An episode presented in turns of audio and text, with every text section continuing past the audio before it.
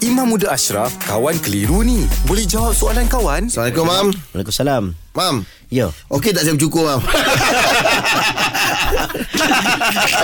Saya pun tak faham lah kan. Ah, asal, Mam? Saya tak faham kenapalah. Apa buat macam ni? Ya. Ha. Okey, Mam. Ini soalan daripada Zul, Mam. Dia bekerja di sebuah syarikat pembinaan lah, dengan pendapatan gaji bulan lah. Okey. Majikan dia bukan Muslim, Mam.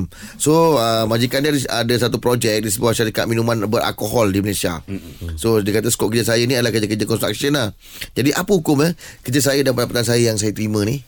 Okey, baik kita ada hadis yang cerita tentang laknat Allah pada apa kaitan dengan arak. Mm-hmm. Kan? Orang minum, orang orang hantar, orang hidang, orang layan dan sebagainya lah. Ha, termasuklah dalam bab orang yang membina bangunan.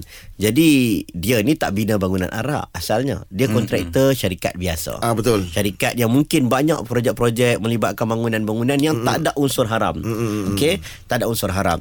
Tiba-tiba mm-hmm. ha, Tiba-tiba pada satu hari Dia terpaksa buat Pada keadaan yang kita rasakan Dia tak mampu nak mengelak Dia kerja dengan orang Makan gaji. Mm-hmm. Dia bukan kontraktor Yang dia boleh buat pilihan. Betul. Yang dia kata no no lah. Tapi dia kerja dengan orang makan gaji. Sebagian ulama' mengatakan Hukumnya makruh Kata dia pergi buat dalam keadaan Dia pun tak tahu nak kena apa Nak pasang macam mana Tiba-tiba datang-datang kena buat arak. Hmm. Jadi dia hukum makruh. Sebagai ulama' kata haram. Sebab dia datang dan dia tahu Macam dalam kes ni dia tahu. Hmm. Dia nak pergi buat Buat apa tu Kilang arak. Ha, Dan ada pandangan ulama' Sebahagiannya melihat kepada kondisi, condition dia Ha, tengok condition dia macam mana.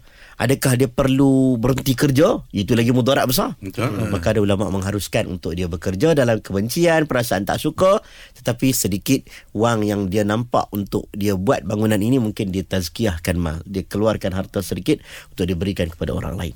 Ha, Dia berikan hmm. kepada badan-badan amal kebajikan. Sebab dalam bab berinteraksi dengan perniagaan yang haram Ada perbincangan ulama' Banyak sikit uh, percentage banyak mana Mm-mm. boleh tak boleh kalau sikit saja macam mana kalau kalau dia buat dalam projek yang majoriti kerjanya bandar haram memang tak boleh Memang tak boleh. Jadi dia kita cadangkan lah. Saya cadangkan kalau dia nak mengelak daripada benda-benda syubhah, ha, dia lebih uh, baik untuk sedikit ada pertentangan, bukan pertentangan, sedikit uh, untuk kata perbincangan dengan pihak majikan. Dia kena usaha ke arah untuk mengelakkan daripada buat. Dia kena ada usaha untuk mencari kerja lain kalau dia ada kapasiti untuk kerja lain untuk mengelakkan benda-benda syubhah. Allah a'lam.